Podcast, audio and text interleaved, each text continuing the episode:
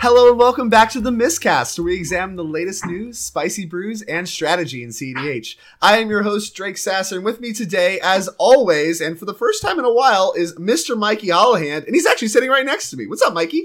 Not much. Good. Uh, just landed. I'm happy to be out of the Midwest. That was awful. The negative 20 degree weather with wind chill. So very pleasantly surprised when I stepped off the plane in Birmingham and the temperature was only like 30 degrees. Uh, yeah, it's much warmer if you can say that. At least it's not freezing, I guess. Exactly. I was like, oh, cool. I can take my coat off. It felt great. I was ecstatic. Yeah, yeah, yeah. Absolutely. Well, with me today also is a special guest. This is Ryan, better known as Lime. How are you today?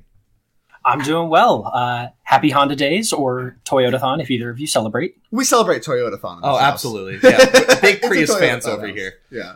Well, thank you very much. I hope your I hope your holidays are well. This is the day after Christmas is when we're recording this. I imagine it'll be posted the same day, but uh, at this point, you know, day after Christmas, it's uh, recover and clean up your house from all the presents and stuff time.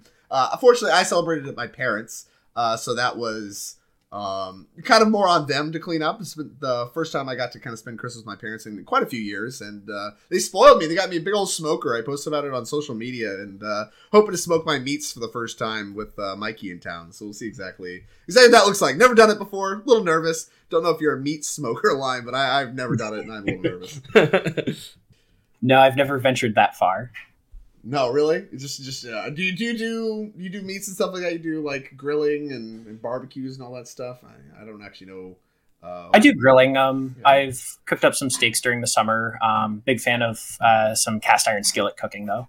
Fair, fair enough. Fair Same. Enough. That that's my go-to. All right, all right, all right. Well, I guess it'd be a first adventure for you too, then, Mikey. But you know, whatever. We'll do it together. It'll be it'll be an adventure. So, Lime, you are actually somebody that you and Mikey go go way back. So can you hit me with a little bit about you know where where you two got involved and kind of the the early days of Mikey CEDH and and I guess you were you were involved in a big part of that.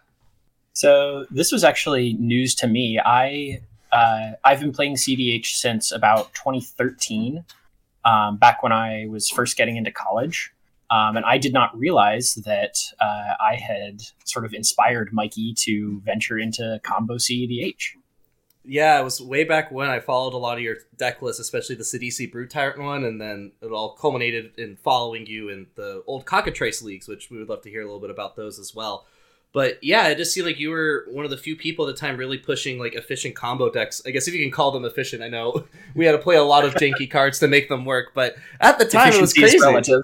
Exactly. It was just the fact that you're able to put like wins on the stack consistently turn two, turn three. It was just really cool. And that really just showed me like the ceiling of what CDH could be. And that just got me really heavily involved in the format and ultimately ended up picking uh, Gitrog. I really wanted to build Sidisi. It was just at the time acquiring that many duals and also blue cards on top of the black and green cards was a little bit too much. But similar vein where it was a fast combo deck where it's just trying, you know, present wins and make people have it. So definitely had a lot of inspiration from you. And it's translated a lot to deck building for me, like going forward ever since then.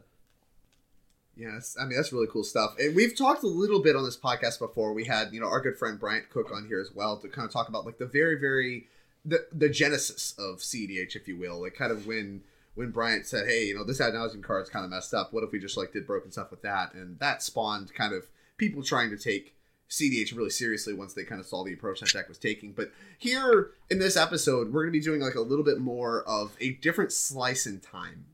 Because obviously Magic's been around a long time, and there was a lot of CDH developments happened in the interim spaces between today, which we spent a lot of our podcast talking about, and uh, actually talk a little bit about before we truly dive all the way in. But um, I expect kind of today will be would be a cool slice of just a little bit before I actually started playing CDH. I kind of pinned the time frame for me was like 2014 15 range. Um, so, you know, obviously predates me in the 2013 era a little bit, but uh, still, you know, quite a few years of CDH development had already happened uh, at the point that you were around uh, Lime. So that's first of all, do you actually still do you still play CDH today? Do you still do a lot of CDH? What what are you working on right now? Um, I don't play CDH as much as I used to. Um, I when I was in college, uh, I played a lot of Magic, and uh, the group that I ran with uh, was big into CDH. Uh, one of the main people was Skuloth, uh, which is a real blast from the past, one of the biggest names in Ad Nauseam Zur back in the day. Yeah. Um, and so that was you know that was who I played against like every Tuesday and Friday. So that was the the metric of deck I had to build up against. Mm-hmm. Fair enough. Um, so something I'd just like to hear a little bit about, especially with tournaments on the rise. Like as everyone knows, I'm involved with Eminence, trying to really get the CDH tournament circuit going. Could you tell us a little bit about some of your runs in those early Cockatrice tournaments that were run? Like how many players were there? What did the meta look like? And ultimately, how did you end up on um, Sidisi for these events? Or what other decks were you working on at the time? So I started um, sort of playing more tuned EDH uh, with Jarad Golgari Lich Lord and uh, adapting the Razliox list, um, more Blast from the Past names. Uh, and then there was a like tournament that was hosted by a fraternity at our school um, for Magic, and uh, myself, Skuloth, and actually Shaper, because uh, Shaper went to school with me. Um, we were all playing in that tournament in person, and from in the in the finals, or no, it was the semifinals. Uh, the semifinals of that tournament, uh, I beat Shaper to death with a stinkweed imp that he just could not deal with. in a CDH game, this is a CDH tournament. This fraternity. Yeah, it was. Well, it was one v one EDH with multiplayer rules, um, and CDH like hadn't really been like formally established yet, um, at least for us. But uh, from there, I was hooked on trying to really build Sidisi up as much as I could. Uh, because I was trying her out over Jarad for a little bit because I had like just I had opened a pre-release foil, so I wanted to at least give the deck a chance, and sort of really seeing how much uh, you know pushing the deck and eventually getting onto Hermit Druid and stuff like that could uh, could really take it quite far. The the Cockatrice tournaments were if memory serves, probably around the like 30 to 35 people range. Um, and interestingly enough, about 10 to 12 of those went to school with me. So, multiple pods we decided to host in person rather than on Cockatrice. Um, so a um, lot, a lot of these names you mentioned, you know, multiple people at this point in time that are kind of like by their username. Are these are all these people a skull off? Like all these people are these people that all went to school with you, or these people that are like a mixture of like tapped out usernames, or these like MTG? Like where did these usernames come from? Where did you meet these people? Um, so I met them at school. Um, you know, Skuloth uh, went by Bega just in terms of his name, and then you know I didn't even know Shaper by his username. I just knew him by his name Ian, and yeah. then eventually connected that to oh, that's this guy. Wow. Yeah. So, so did you meet online first, like, or did like you met these people in person and then met them online, or was like Shaper? You said you knew Shaper as Ian before Shaper, and so like you just kind of all kind of hit the online scene together, kind of around the same time, and built out CDH that like kind of started from like college fraternity club.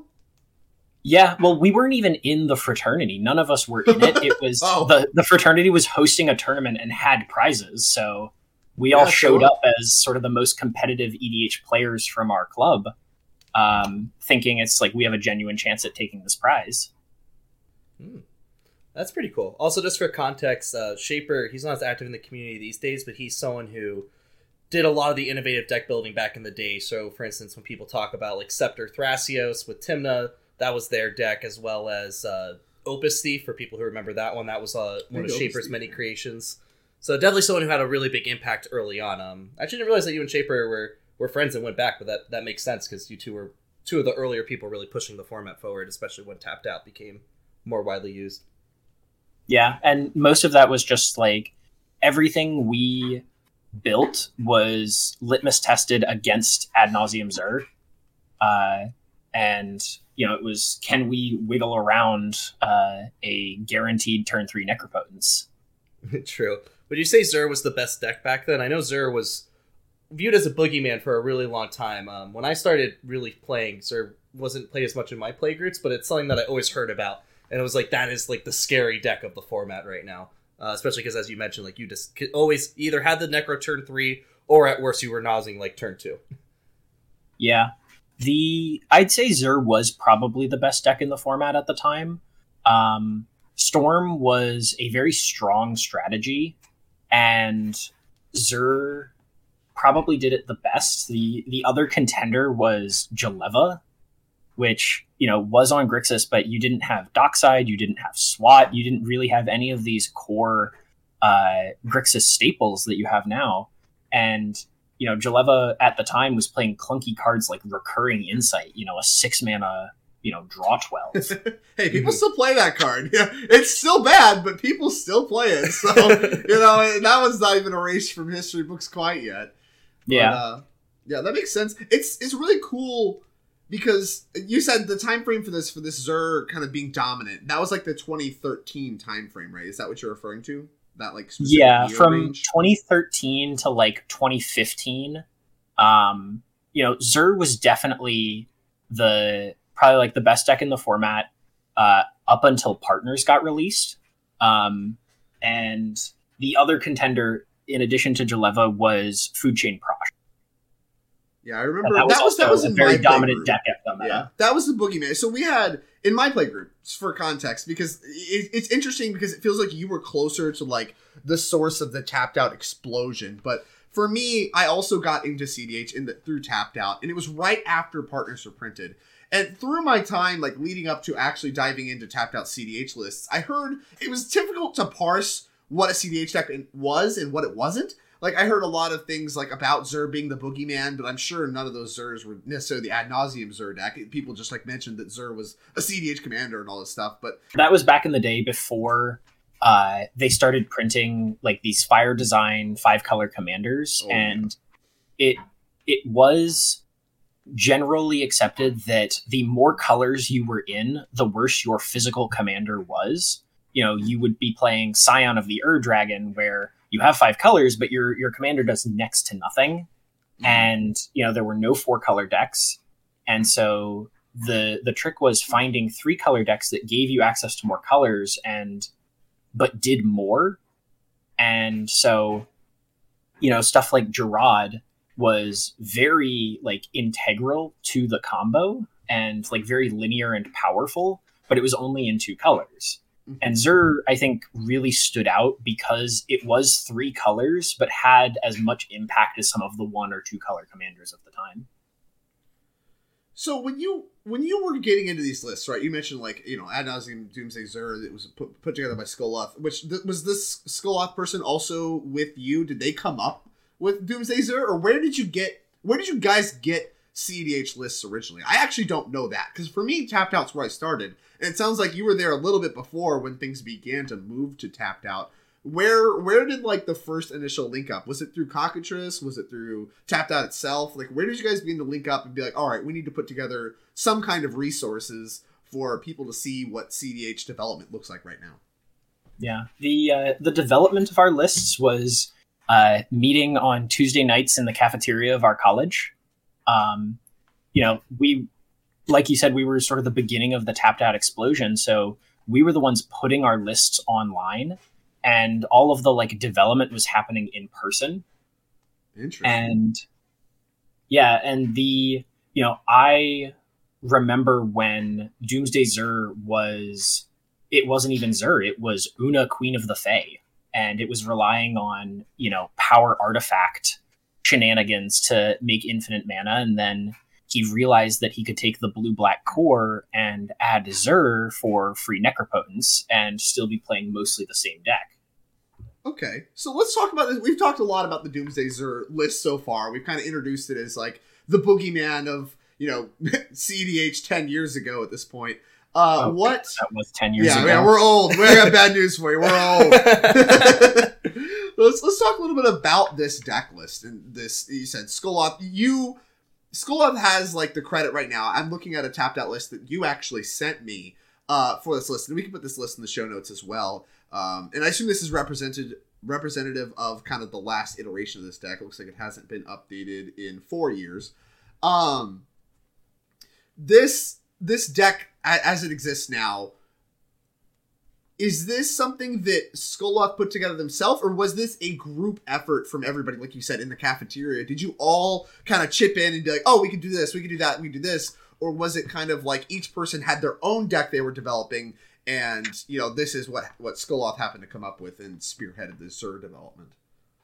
Um, it was mostly an individual thing. Um, you know, Doomsday Zur and Food Chain Prosh existed uh, as a result of their individual pilots. The first deck that was more of a collaborative effort was Sidisi Brood Tyrant, where you know I was kind of breaking into the format uh, to join these guys, and they had more experience. So I was asking, it's like, all right, how can I streamline this to, you know, get up to where you guys are? Because at the time, this was not a viable ad nauseam deck, so there wasn't that that crutch to rely on of cast ad nauseam as quickly as possible. I see. I see. Okay, so that's interesting. So, but you were still there for a lot of the deck building decisions. Can you? I mean, like I'm looking at a deck, and like you said, it's blast from the past. I'm seeing a lot of very old heuristics and kind of ideas with CEDH. I mean, to the point where I don't even see a Rhystic Study in this deck, and I think modern uh, CDH sensibilities kind of require you to put a Rhystic Study in your deck if you're in blue. That card is way better than we thought it was. And I mean, I'm part of this movement too, because even when I got in a couple years later, it was still in and out of lists. People considered it too slow potentially, or doesn't do enough because people can just pay. Because, you know, it wasn't, everything wasn't just a flurry of spells deck. Underworld Breach wasn't as prominent, all that because it wasn't printed yet. And uh, so, like, decks and games, they looked different, they played out different, and there was a lot of ideas that like you know how fast the format was and you know the the amount of spells played per turn. Rhystic study was either you know do nothing at all or very very powerful so it wasn't even played. Mystic Remora i think i see i see one in this list and i think you were part of that generation that began to get the joke on that card like okay this card's messed up but it took a lot more time for a Rhystic Study to actually catch on. And I remember the first time I put a Rhystic Study in my deck and like been like, okay, I guess this card's good enough. And now, you know, I would never even remotely consider cutting it. So stuff like that. Talk me through some some deck building decisions uh, of some of these old decks, and we can start with this Zur list we've been talking about a lot that I'm that I'm looking at here through this link you sent me. What's uh where do we where do we get a bunch of these ideas from? Talking about these deck building decisions. So, you know, Zur always kind of starts with the enchantments, and for a while, like the actual only enchantment that was in Doomsday Zur was the Necropotence. Um, and then, you know, we were discussing, and at the time, Mystic Remora was like less than a dollar because it saw it only saw play in Vintage, and it was widely regarded as like this is the best seventy five cents you can ever spend because it's just that good. Yeah.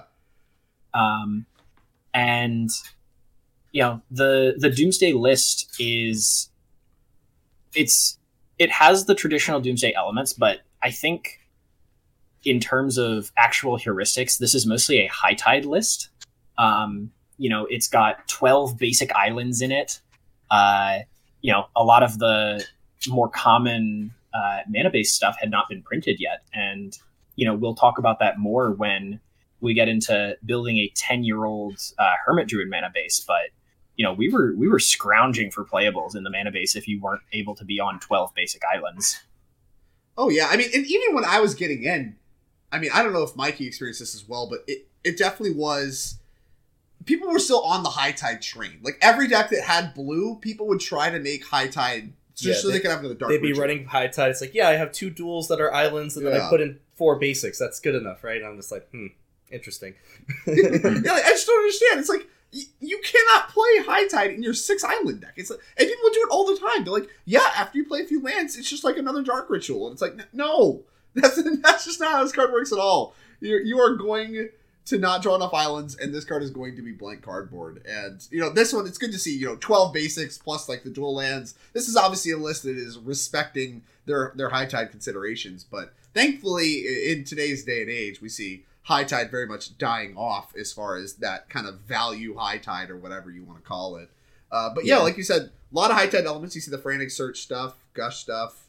Uh, there's a time first- spiral in here Sure, yeah. Don't see much of that one Spiral anymore. used to be big. Dark Petition that used to be a CDH All Star for years. I'm kind of surprised it's not anymore. That card's good. Why don't people play Dark Petition anymore, Mikey? It's because it's five mana investment up front, and the spell mastery can be a little bit harder to hit. Really? Um, like it's definitely not impossible to hit it. It's just now, I I definitely say the format got faster. Like Ryan, when what, what would you say was the average turn people were winning on back when you were playing? And Like for instance, like Um, the Cockatrice tournaments.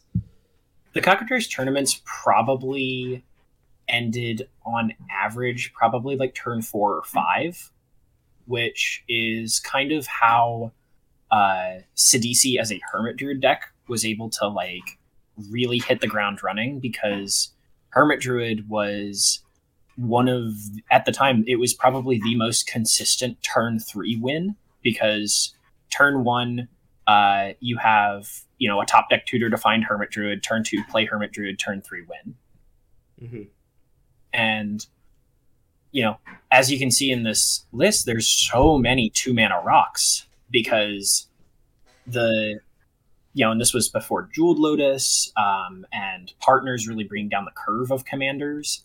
Uh, you didn't want your uh, your commander that wasn't in green to be more than four mana so that you could go turn two rock, turn three your commander.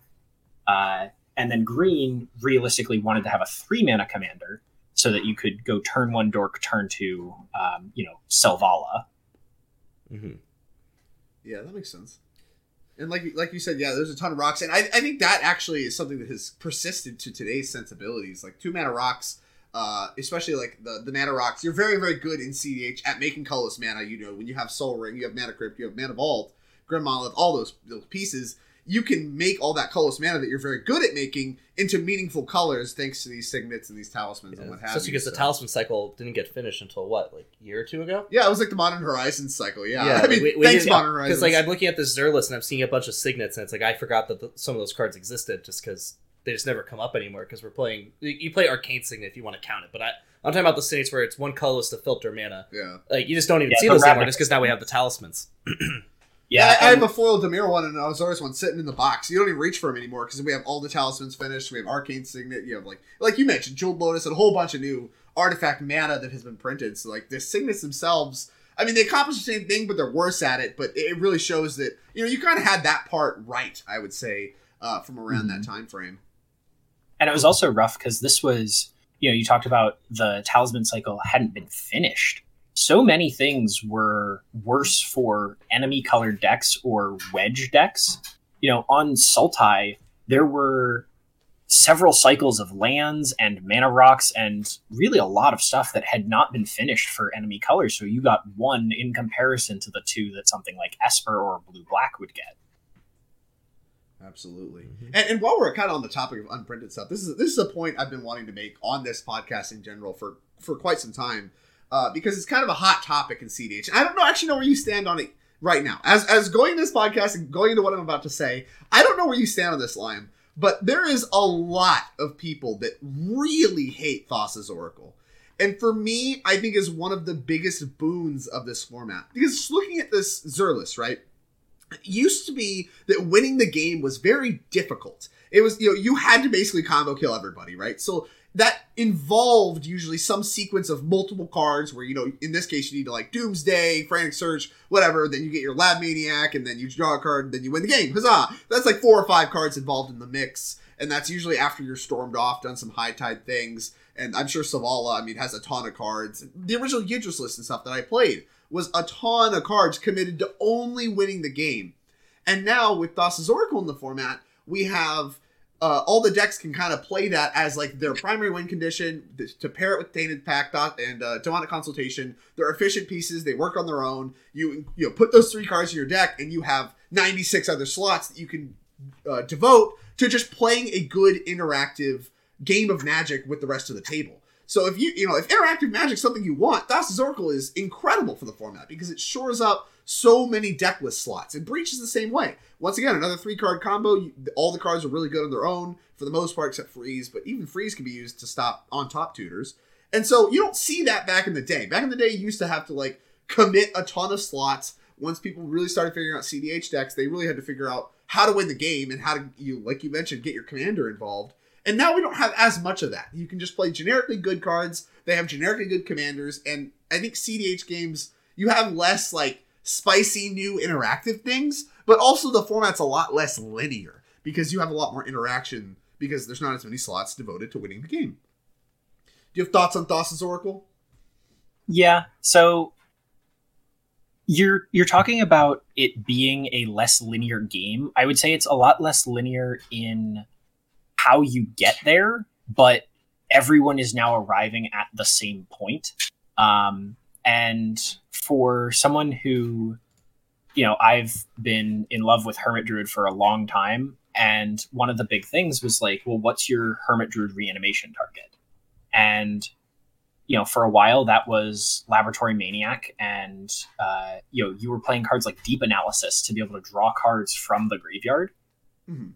And then uh, I did some work with another friend uh, at college, and we realized that if you want to win from no mana post Dread Return, how can you do that? And Necrotic Ooze has one of the most like one of the biggest untapped potentials in terms of card, uh, with the expense of so many deck slots.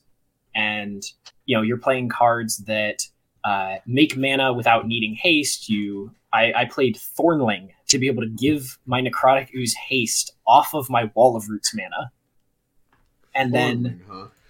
yeah, and so you you play Thornling as this five mana green beater uh, because you can give it haste, and um, eventually that got replaced by CEDH staple Blighted Bat because you could technically give it haste off of uh, a colorless mana rather than a green, and you know from haste, how do you win? The the five color decks uh, had ways to make infinite mana with Morselhoarder and Devoted Druid, but in Sultai, you didn't have access to red, which gave you a lot of the the kill conditions.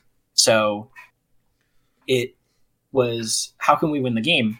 And the cleanest, well, cleanest is very relative, but the cleanest way to do that was once your Necrotic Ooze had haste, you used uh, Lord of Lineage uh, to tap and make a bat uh, or a vampire token and uh, you then sacrifice that token to Grimgrin Corpseborn to untap and put a counter on it. Wait, is Lord of Lineage the backside of Bloodline Keeper? Sorry, Bloodline Keeper. As you yeah, okay, all right. I was like, hot I was like, how did you flip the Bloodline Keeper? All right, all right, we're back in it. We're back in it. yeah. Uh, so you know you've got Bloodline Keeper uh, allowing your untapper to put plus one plus one counters on it, and from there, now that you have infinite plus one plus one counters, uh, you just use Triskelion. Uh, you know, because this was before Walking Ballista was printed, so you know you weren't like making infinite mana wasn't a way to win. You had to like find a way to generate infinite counters on your uh, on your necrotic ooze. And you know that was the cleanest way to win post dread return. But think about how many Yeah. bad cards that plays. right, Yeah, yeah, I mean, it's- Thoracle shows that up. yeah, it, it's wild. Um, Sidisi, I guess this is a good uh, segue to just talk about Sidisi a little bit more. But yeah, they definitely just had to play all these cards just to like force combos, and you can see in a lot of the other earlier combos that we saw as well, like Boonweaver Karador, you had to play like Boonweaver Giant. oh yeah. Like, I don't know how many people know what that card does, but it's it's not great. But the deck had to run it because that was how you ended up killing people because you needed it. Uh, so it's really funny looking back at some of these old lists. But uh, on the DC, as you already talked about, it, it primarily went with Necrotic Ooze. We talked about Hermit Druid a little bit. What do you think? What was it about this list that was able to compete with the Zurs of the time, or like Prosh, as we mentioned, was those were two prevalent decks? Like, what set this apart from them, or what gravitated you towards this? Uh, I know you talked about how like you pulled uh, the foil of it, but like what what kept you stuck on this deck? Like what was it that you thought this brought to the meta that the other decks didn't at the time? Um, what it really brought was it was a graveyard deck that could, you know, there was the Boonweaver Karador, which for um, you know, for historical context is basically the Protean Hulk at home. Uh, and Sidisi was was really good at filling the graveyard. You know, this was back when I was playing like value mesmeric orb. Um, you know, and there wasn't every deck being on breach, so generally putting cards in your opponent's graveyards wasn't as terrible of an idea. Um, and you were just able to rely on it was a lot easier to fill your graveyard than it was to draw cards. Just in terms of like the rate you can do it. You know, to tutor three cards to your hand is I think seven mana with like Behold the Beyond, but you can just cast a Buried Alive for three. and you know there was enough reanimation and uh, specifically haste enabling reanimation uh, that you know you could present these wins over and over again because you know they lightning bolt your hermit druid. It's like, all right, I'm going to post mortem lunge next turn, and you could just keep using the same uh, thing over and over again until they ran out of answers. And it was it was very resilient. You know, you couldn't really get interrupted by a counterspell because you just proceeded to do the combo out of your graveyard the next turn. Yeah, that, that's something I really remember from the Cockatrice League that I was following that you were in. Like that's what really set it apart from the other decks at the time. Is just you just made him have it every single turn. I thought that was some of the coolest shit I, I saw at the time because it was just like, all right, here's a turn two Hermit. Oh, you killed it. Here's a postmortem lunge. Oh, you stopped that. Cool. I also had the reanimate in hand. You got to deal with it again. And it was just awesome. And I think you went undefeated in that round robin, or at least one of the round robins for one of these Trice tournaments. And you you just looked unstoppable, like coming out. Like no one could deal with you. Just didn't have enough answers at the table to deal with one deck, and like people weren't even had time to develop their own boards because like we have to keep stuff open for for Ryan, make sure that he can't win. yeah, it was the there was really a separation between two different deck building types. It was the you're the person who has it, and you're the person who makes them have it. And Hermit Druid was really good at you gotta have it. If you don't have it for even just a second, I can win.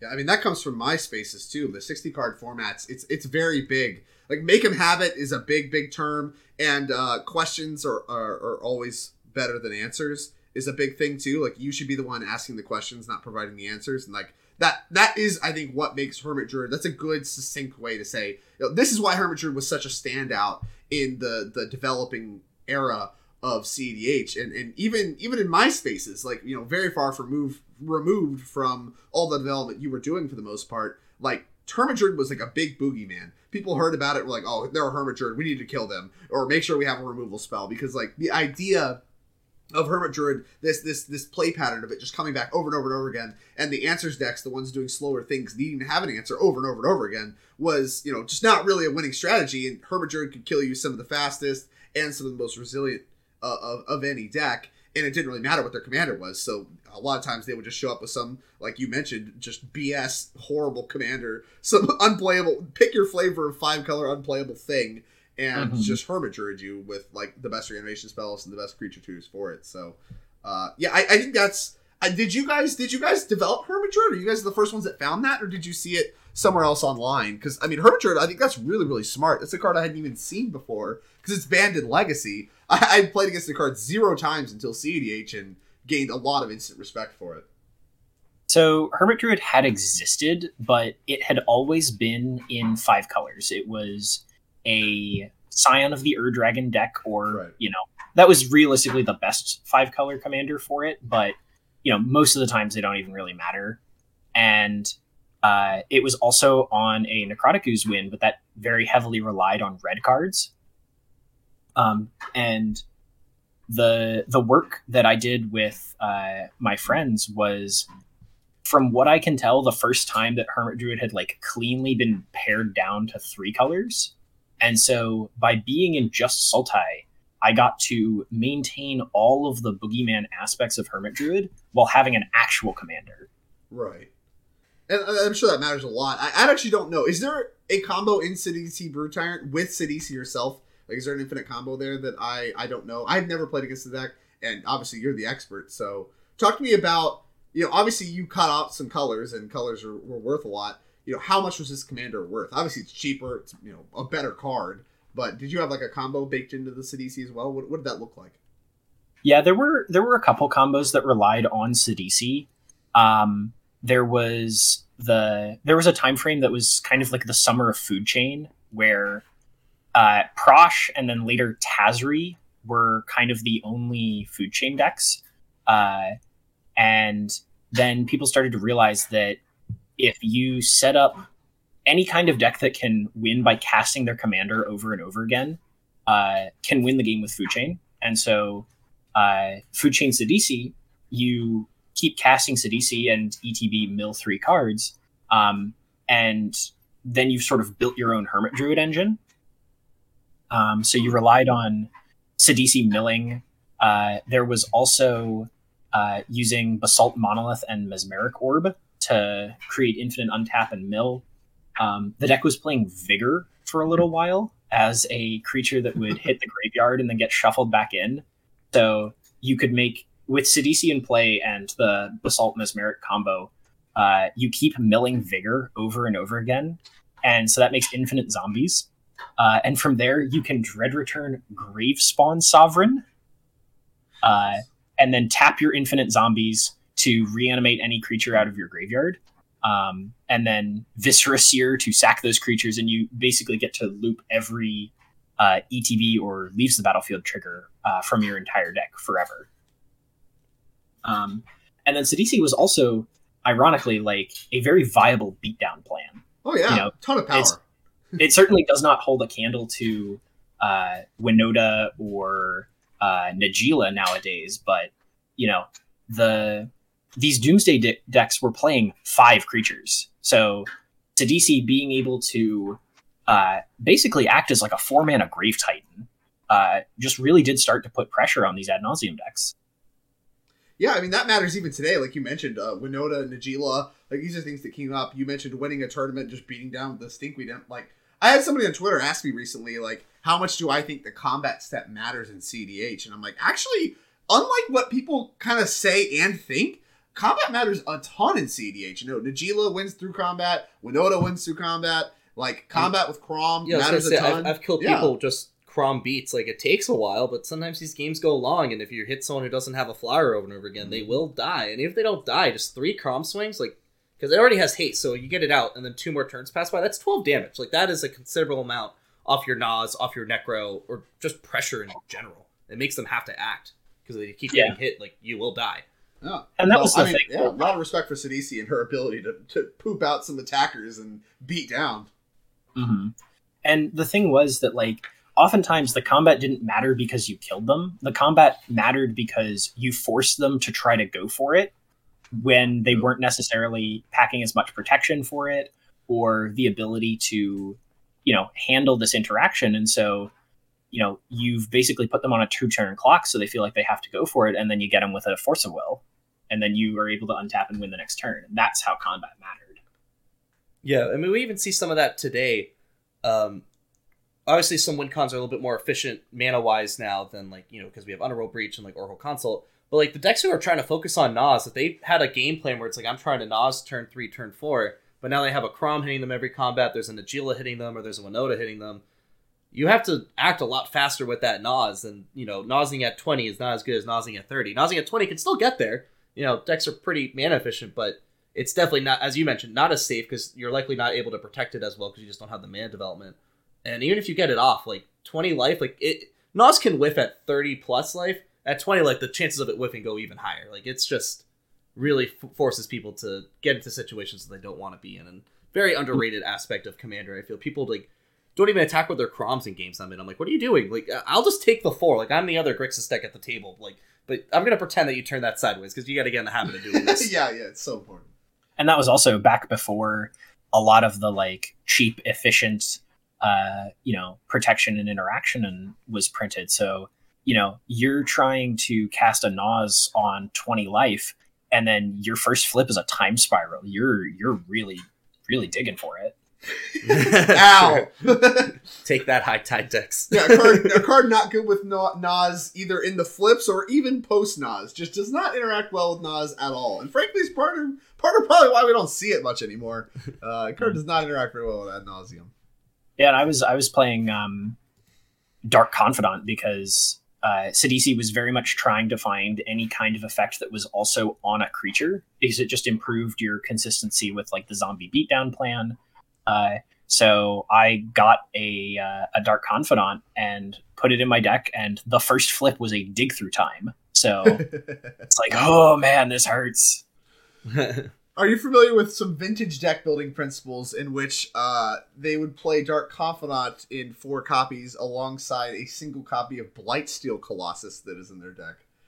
Yep, I've, I've heard of that, and really uh, greatness at any cost. Yeah, exactly. Really living up to probably the best flavor text ever written. of greatness at any cost, Dark Confidant emblematic of that. And honestly, when I was getting into CDH, like turn one Dark Confidant was like, whoa, we got a keepable hand here. Are you kidding me? Land Chrome Mox Dark Confidant? Beat that, nerd. Like these these cards that got turn over turn equity were a lot better before winning the game was compact and easy. And so, you know, mm-hmm. you see that with Dark Confidant, you see that with Sylvan Library, which I uh, I guess infamously at this point wrote an article about. Yeah, both of us just not not fans of the card anymore. no, no. People people were not happy with that take, but you know, I'll I'll stand by it.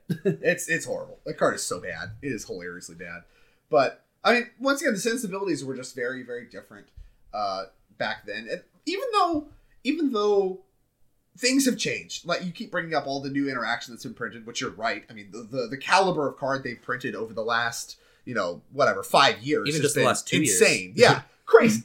And so CDH has just seen a huge upheaval in what deck lists look like, what deck lists are looking to do, and I mean, even what colors are playable. You know, you're bringing up a lot of different decks and like how green had so much staying power because you know the mana creatures you had access to mana earlier because there wasn't as many good two mana rocks and like that matters like and we've seen a huge shift from the blue black core that has always been the best colors to be playing in Magic, you know, since literally Alpha, into uh, and then having some some support colors being things like green and white via both Zur and Sidisi. We see mostly predominantly red now because of things like SWAT. We see it because of things like Underworld Breach. Dockside. Dockside, yeah. I mean, just these messed up cards they printed. Um, mm-hmm. But a lot of the deck building principles, I think, have more or less held up. I mean, you you found you found Mystic Remora that card's messed up. You found that you know trying to make your commander not be blank cardboard is very important. That wasn't understood. Like it's common common sense now. Like these days, you would not put blank cardboard in the command zone, but like that wasn't always the case. Like in in, in history, and like we have these experiences to point to. We have your accounts and things like that, and, and resources like the podcast show we're, we're taping now to point to and be like, yeah, we've tried this. We've been through this. We've iterated past this. We we know this now, and we don't need to ever do that development again. And I mean, I think that's meaningful. I think that's how you can talk about magic successfully and say, "Hey, we've explored this area," and and that's meaningful. And so, uh, another point I kind of want to make and, and ask you guys about because you know you were a competitive player. You mentioned playing a lot of of competitive magic in college. Did you ever play like sixty card standard, modern, like? Not really. I uh, when I was in college, which is where I sort of like started actually playing Magic, um, EDH was by far the biggest format. Um, you know, it was a bunch of broke college kids, and this was this was really before the the proxy discussion had really taken hold. So everybody, by and large, owned all their cards. Um, and then uh, the I, I, did play a little bit of Legacy uh, after graduating, just because I was leaving a big, uh, big group of competitive EDH, and uh, I definitely, uh, you know, should not have. I, I wouldn't say can't because I did, but I should not have been playing Sidisi at my local store back home, just in terms of like power level discrepancy. yeah, yeah, yeah and that's one of the big complaints, right, with like the the casual crowd uh, against CDH is like people come and they play their in leagues that usually have prizes. So like you know the argument breaks down a lot for me when there's prizes on the line. But uh, you know in these leagues with prizes that you play at your local game store, people show up with decks that are trying and people are mad about it. Like I I don't know I. Depending on the exact specifics, I think it's very much a case by case basis. But there is a lot of disdain from the casual EDH crowd for the people that would would show up. And I, am guilty of this too. I've done it before in a league with prizes.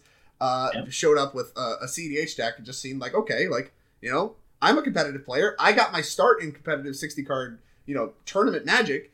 Like, let's go see what the CDH like tournament scene looks like, and it's not a tournament scene at all. yeah, Commander leagues and, are not that. You know, before I was uh, more socially well adjusted. Um, shout out to my girlfriend for really pointing out some flaws in how I was conducting myself. Uh, I love that for you. Yeah. Um, I was, uh, I, I learned from one of the people at my local game store that every single week somebody came up to him and accused me of cheating. They said, you know, he's got Hermit Druid every single time, like he's got to be stacking his deck. Um, and you know they'd look through my deck and it's like nope this is just tutors and consistency like this is a different caliber of deck, but like he's not cheating. It feels like cheating when you're playing it against like not competitive decks. You're like, holy cow! Yeah, right. it's like some pre-cons. It's like, how do they do that? How do they have it every time? I don't know. Have you read the card Demonic Tutor? It's pretty good at making it happen every single time. Yeah. I mean, even against like just Derevi stacks of uh, you know, because that was another deck at the time. Because this was back when we were still doing partial Paris mulligans. Oh yeah. Um, you know, and you could sculpt the stacks hand to whatever you needed. Um, it's like, all right, we've got we've got Ryan under a lock. He's there's a rest in peace. Like he can't do any hermit druid. It's like, all right, lab man, uh, tainted pact, draw my deck, uh, win. It's like, god damn it. Alternate win conditions. That's cheating. yeah, I mean, Sidisi was like the first like layered combo deck. Um, you know, it it played a lot of uh, a lot of synergistic win conditions that all like accomplished the same thing, but you know, there were multiple ways to mill your whole deck out. Yeah, I mean that's that's smart. It's just good deck building, right? It's like good deck building fundamentals. So so you didn't you didn't look at any sixty card um, tournament stuff. Did you ever look at any of like the articles for deck building? Because like I, I noticed you guys came up with like you know obviously very particular compositions as far as you know how many lands do you want, how many artifact you know mana sources do you want, and that's something that's still I think debated a lot in the circles I play in today in CDH is like what should land counts look like, what should you know your artifact mana suite look like, you know are mana dorks something you should be reaching for, and I, I do rely on some of like the the content and the heuristics I've consumed from um, like one v one Magic uh, to make some decisions about that stuff. But you guys, you guys are kind of flying by the seat of your pants. Did you look at anything at all, or was it just literally trial and error as far as land counts and artifact mana and what have you? Um, it was a lot of trial and error. Um, the uh, one of the the few articles that I did look at because there weren't necessarily a lot of as generic articles to apply. Um, but one of the big ones that I looked at was how many blue cards does it take to support Force of Will in your deck? Oh yeah, big complaint of mine. I love. I want to hear this. Um, and you know, looking through uh, some of the old Sidisi deck lists because it was built off of Jarad Golgari Lichlord, it was at its core a green black deck that just had some blue in it. And you know, you never want to be casting uh, Force of Will for its mana cost. yeah. And I started to get to the point where it's like there were times where I just didn't have an extra blue card, or the blue card in my hand was Laboratory Maniac, uh, which I definitely could not get rid of. Uh, you know the the deck tech that I did with the Lab Maniacs, like we went through one of the worst hands in CEDH history, where it's uh, I have like no castable cards, and my cheapest uh, thing is like five mana. Um, but a lot of those things weren't actually blue cards in the deck, and so I had to like sit down and do that math to see like how consistently am I going to have a card that I'm willing to pitch to Force of Will. Yeah, I, I, I think that's something that gets considered a lot in legacy decks. At least it's something I was always doing when I was like, you know, considering just even sideboarding for matchups. You needed to be respectful of your blue card counts for Force of Wills, or you needed to start looking at trimming on Force of Wills and stuff. Is you know that gets talked about all the time in sixty card spaces. Whereas like I don't see really any discussion for it at all in CEDH. I think part of that in modern day sensibilities is the cards like Rhystic and Mystic Remora, where like when you really want your Force of Will, you have like 30 cards in hand, so you'll find a blue card, even if your blue card count is disrespectful to Force of Will. But, you know, I, I do still think it's not talked about enough, is blue card counts and stuff like that. And those are the kinds of things. I'm glad you brought that up. That's exactly kind of what I was like looking for and listening for. Is like these things that uh, CDH gets compared to uh, one v one formats a lot, and basically you know, both sides really don't want anything to do with each other. A lot of the 60 card grinders are like, what is CDH? Get this out of my face. Get this casual nonsense out of here. And then CDH players are all like, CDH is completely different. It's not 60 card magic at all. Nothing applies. It's completely different. And like, I think both sides are wrong. I think both formats, you know, both 1v1 magic and multiplayer magic is awesome. There are some big differences, but you can pull a lot from both spaces for deck building fundamentals. And, um, you know, it, I, I think Force of Will it, blue card count is something that, that gets brought up uh, a lot in the 60 card that should be brought up more in EDH, and I'm, I'm really really glad you brought that up. Uh, yeah, the other uh, like sideboarding heuristic that I adopted from 60 card formats was um, you know, at the time, the biggest problem to Hermit Druid wasn't necessarily uh, the the you know the swan song on your dread return. It was okay. They've put a Grafdigger's Cage or a Rest in Peace or like it was more permanent based hate, and so uh, Sidisi played a disproportionate amount of like naturalize effects. You know, I was on Nature's Claim, Natural State, uh, was on both Caustic Caterpillar and Reclamation Sage for a while because I just I needed so many copies of that effect because that was usually what was stopping me from going off. Yeah. Also, at the time, Isochron Scepter was one of like the bread and butter combos too, too. So, like, just having answers to artifacts used to matter so much more, and you know, like um, this yeah. is a little bit like after the time period we're talking, but like Blood Pod, Watana, and Tymna, like having the null rod effects and everything. It, I just think it's really funny, like when you look back, how enchantment and artifact removal used to be so important, and now it's like you see people play a Nature's Claim or Naturalize, and it's like, what are you doing? Get this out! Like just just run Otawara. What years? Yeah, have you read Boseiju? What year? Yeah, exactly. it's really cool just to see like, or I I think it's cool. Like it, it's one of those things that depends. Uh, like when we were DMing Ryan, where it's just like, yeah, Oracle really streamlined things. Then I think you said something along the lines of um, streamline, robbed creative diversity. You know, it's the same thing. yeah. Especially as someone who is trying to find these like absurdly complicated necrotic ooze lines, it's like, all right, well, we've you know, by switching out for these terrible creatures for these terrible creatures, we're able to, you know, do it under these circumstances differently. And it's like, oh, well, I just put Thoracle into play, and even if they kill it, I still win the game. Beautiful. I love it. See, it's, it's a big difference between you and me. And frankly, I found it's a big difference between me and a lot of the CDH like community at large is uh, where you decide that you want to put in the work. A lot of people want to put in the work at the deck building table, whereas I want to put in the work at the game table. You know, I, I want to do more more work in game, more you know dodging around interaction and like gameplay mechanic stuff and less work building the deck because I'm a lot worse at building decks. Whereas, you know, you're somebody that, eh, from what it sounds like, from what I'm listening to, I obviously don't know you that well personally, uh, but, you know, it sounds like you enjoy a lot of these little challenges with deck building and building your deck and getting a lot of points in the deck building construction phase uh, that, that uh, contribute to wins in match. Like that, that is where you want to get a lot of your equity, and that's just I, I don't know. Uh, coming yeah. from 60 card formats, I can just copy paste the list from Goldfish, make a couple changes, then it's good to go. That's what I like. I want I want to show up and play type magic, whereas building decks, ah, I'll leave that to the smarter people. No thanks. you know, that's uh and, and that and that is a complaint about Thassa's Oracle that I I do respect a lot.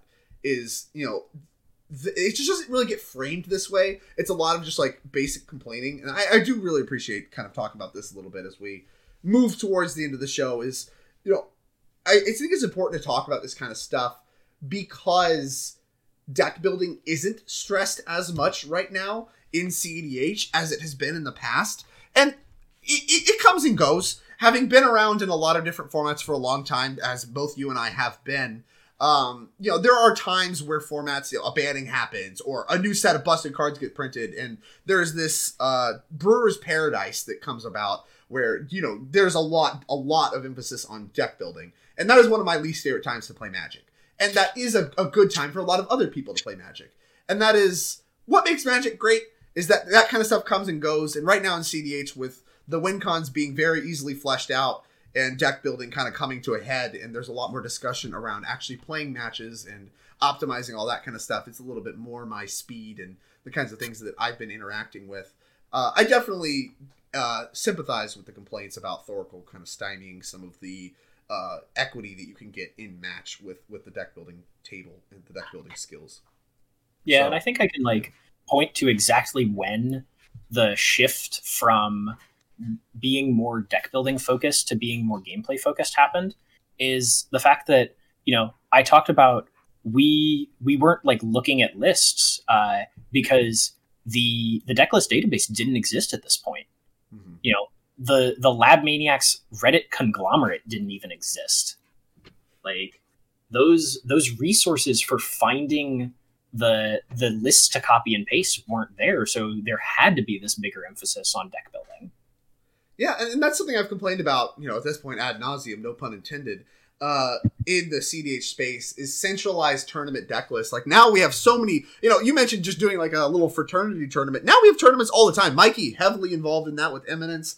Uh, playing with Power, the the group that I'm a part of, has been collaborating with them to host online tournaments. You know, which is kind of you know really really being fleshed out in in this year and going to be really really doubled down on next year. There's so many tournaments now, and now we have access to so many deck lists, similarly to like we do in 60 card formats, and getting those in people's hands, getting those you know available to people is going to help a lot to make people understand what CDH is and does do some amount. Now I think the the effect is overblown, but does do some amount to reduce creativity because people aren't having to come up with it all on their own. But at the same time, the decks are going to be better. The format's going to be what better defined, and I think it's going to be a win overall for CDH. It's a big thing that I'm pushing for with the Mox Masters series uh, mm-hmm. that that we've put together. And you know, as as someone someone like you that is newer to the format, I I I ask you. You say you don't play a lot of CDH much. I'm gonna I'm gonna go out on a limb and say it's be probably because of you know the nature of the format today and cards that have had a huge impact on CDH. So, what would it take for you to come back? Would you like to see Thoracle Breach banned, or you know, would it just be like new cool commander that really resonates with you? Does Sidisi need to be the top dog? What would it take for you to come back and and jam CDH and get back in the trenches with your old college buddies? Well, um, you know, there was definitely a time where the answer would have been uh, you know, stuff needs to happen where Sidisi needs to be the top dog again. But uh, I, you know, as a person, have been able to like let go of the need for that to be important to me. Um, and I think it really just comes down to like there needs to be like local people because the you know I played a lot on Trice um, and online, and it wasn't really the same. Like I I think I realistically need CEDH in person uh, to be relatively big where I am in order to like be back in it as much as I was back in college. Yeah, that makes sense. I mean, the whole nature of it being four player format versus one v one. Um, like Drake and I, we're two people. We play a lot of webcam, but both of us will say like we kind of hate it. It's just kind of a necessary evil because that's where we're able to find games. But we're definitely people who need to be playing Magic in person. Like I, I would rather play in person for one hour than webcam for a week straight. Like absolutely. Oh yeah. Mm-hmm. I definitely resonate with that. It's always going to be the gathering that makes Magic great. And There's been a lot of sentiments about that as Magic has taken somewhat controversial turns here and there, and uh, you know, overall, I, I, think I definitely agree with you. I think I only got into CDH because I could play it personally, you know, with the people around me. It sounds like that's what happened for you as well. And the webcam stuff is actually how I met Mikey, and I think me and Mikey, uh, our friendship is probably one of the bigger success stories I've seen of you know webcam CDH and discords and stuff like that. The pandemic is, brought us together. Yeah, overall we, we a pretty were, bad system, but we made do. We yeah, do. we both were fiends for magic, and we stumbled across each other in a server, and now here we are. Yeah, played played a lot of webcam magic with each other, and now do a lot of playing in person magic, which is definitely on our agenda to do later today. So, I ask you, Lime, if people want to find you, do you still do you still create any magic content? Do you interact with the, the community at all? Do you want people to find you and talk magic with you? If not, you can say no and whatever. I'll cut this out. We'll figure it out. But do you want people to find you? If so, where can they find you? Um, they can find me on the Sidisi Brood Tyrant CEDH Discord. Um, you know, I don't make YouTube content. Um, I don't really enter into tournaments. Uh, so you know discord is kind of like the only place that like i maintain that. Um and i'm always happy to talk about Sidisi. like i've put so much into this deck um and you know with with 10,000 hours you can be good at anything and that was definitely Sidisi for me.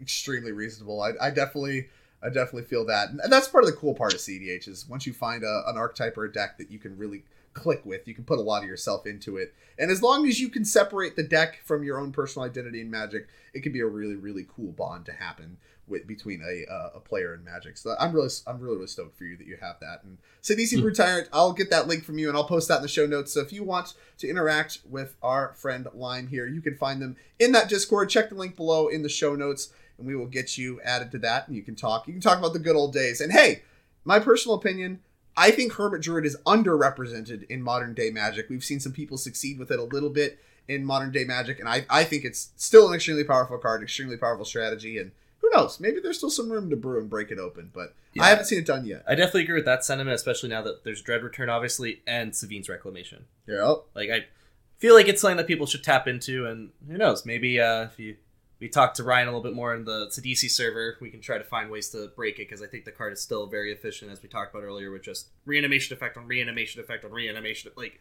it, it you can't have they can't have the answers every single time, and it's just one of those really great um, force them to have it. And People still don't play removal spells, so too, you're gonna yeah. you're gonna get away with it. You know, as long as you my can do it. pyroblast and my hydroblast don't hit it. Yeah. What am I What supposed, are you to, supposed do? to do? It's just not blue or red. What gives? yeah. And uh, if Thoracle ever gets banned, and uh, the community at large needs to look for some, let's let's just some weird dread return targets. I've I've put a lot of work into some weird. Dread the dread return expert here. You heard it here first. I I believe you. I, as someone that has put among the minimal amount of effort necessary to both understand dread return and have played with it a little bit, I uh, I definitely commend you because it's not a task I would have ever done. Is figure out things to dread return. All right, that makes a lot of sense. Thank you so much for being here live, Mikey Hollahan. If people want to find you, people want to interact with you, we've been kind of ghosts recently with the Miscast. It's our first episode in a month, two months, something like that. We've been busy, busy bees. Where can they find you? Where can they interact with you? Uh, you can find me on the Eminence Discords, um, as well as the Mox Masters Discord. Obviously, I'm pretty active there as one of the TOs involved with everything. Uh, the Eminence Twitter is a good way to find me, the Miscast Twitter. And as always, he was very upset that I didn't mention him the last episode recorded. You can hit up my secretary, Hal, at Hellenium. Great person. He'll get in touch with me. And uh, yeah, down to talk about all types of stuff. And it was really nice being able to link up with Lime. We never interacted in the past, but definitely was heavily influenced by them. Thanks for coming on the show. And I just love talking about cEDH history. Like a lot of people forget all the building blocks that brought us to the point we're at, as uh, Ryan mentioned, with all the different necrotic ooze lines and all this other stuff. Like really trying to figure out these ratios, and that's something that I really like talking about. And I think it's missed on a lot of people because a lot of people will tell you, "Oh yeah, Flash was a toxic card," but in reality, a lot of people that played with Flash were like, "Yeah, no, those were pretty good games, at least before Oracle came out." So just cool to get getting those different perspectives and looking at the glory days and how far we've come since then. Mhm. No, I definitely agree with you as someone that was also somewhat around during the glory days. Not as much Flash. I have a big hole in my game around that time, but definitely during the Boonweaver food chain, especially the food chain era. Yeah, food chain used to be huge. Food chain and like- were the, the nutter butters back in the day. and uh, it's cool to kind of relive some of that. Uh, this has been a really, really awesome talk. If you want to find me, you can find me on Twitter at viral underscore Drake. Uh, you can also find me on Moxfield, viral Drake, no underscore, uh, spelled just like the magic card. And you can, of course, find me in the Playing with Power Discord. I am a member of Playing with Power. I do uh, commentary on events, our Mox Masters series. So if you're interested in playing some CEDH tournaments, check out the Mox Masters series. You can find the link to that uh, in our Discord as well. You can always ask around, or you know, I think you can ask Eminence. They're involved in our tournament series as well. But there is there's tournaments run by Playing with Power now. If you want to check those out, they're, they're really really good events. Mikey and I have put a lot of time, energy, and effort into making those happen. So one of the best ways you can support me, the miscast, and everything else is to play in those and talk about how great they are. Uh, actually, please tell me if they're bad. Uh, I, I need to know how to improve. We're very receptive to feedback. very receptive. And we have made quite a few changes. So 2023 is going to be a really sweet year. Uh, Lime, thank you so much for being on here to talk about your passion project and some of the work you've done for CEDH. It was a pleasure meeting you and getting to talk to you, Mike. Yeah, it was great. Thanks for having me on. Of course. And we will check you all, all of our lovely listeners that have stuck with us despite our very inconsistent schedule. We will talk to you all next time. Thank you for listening.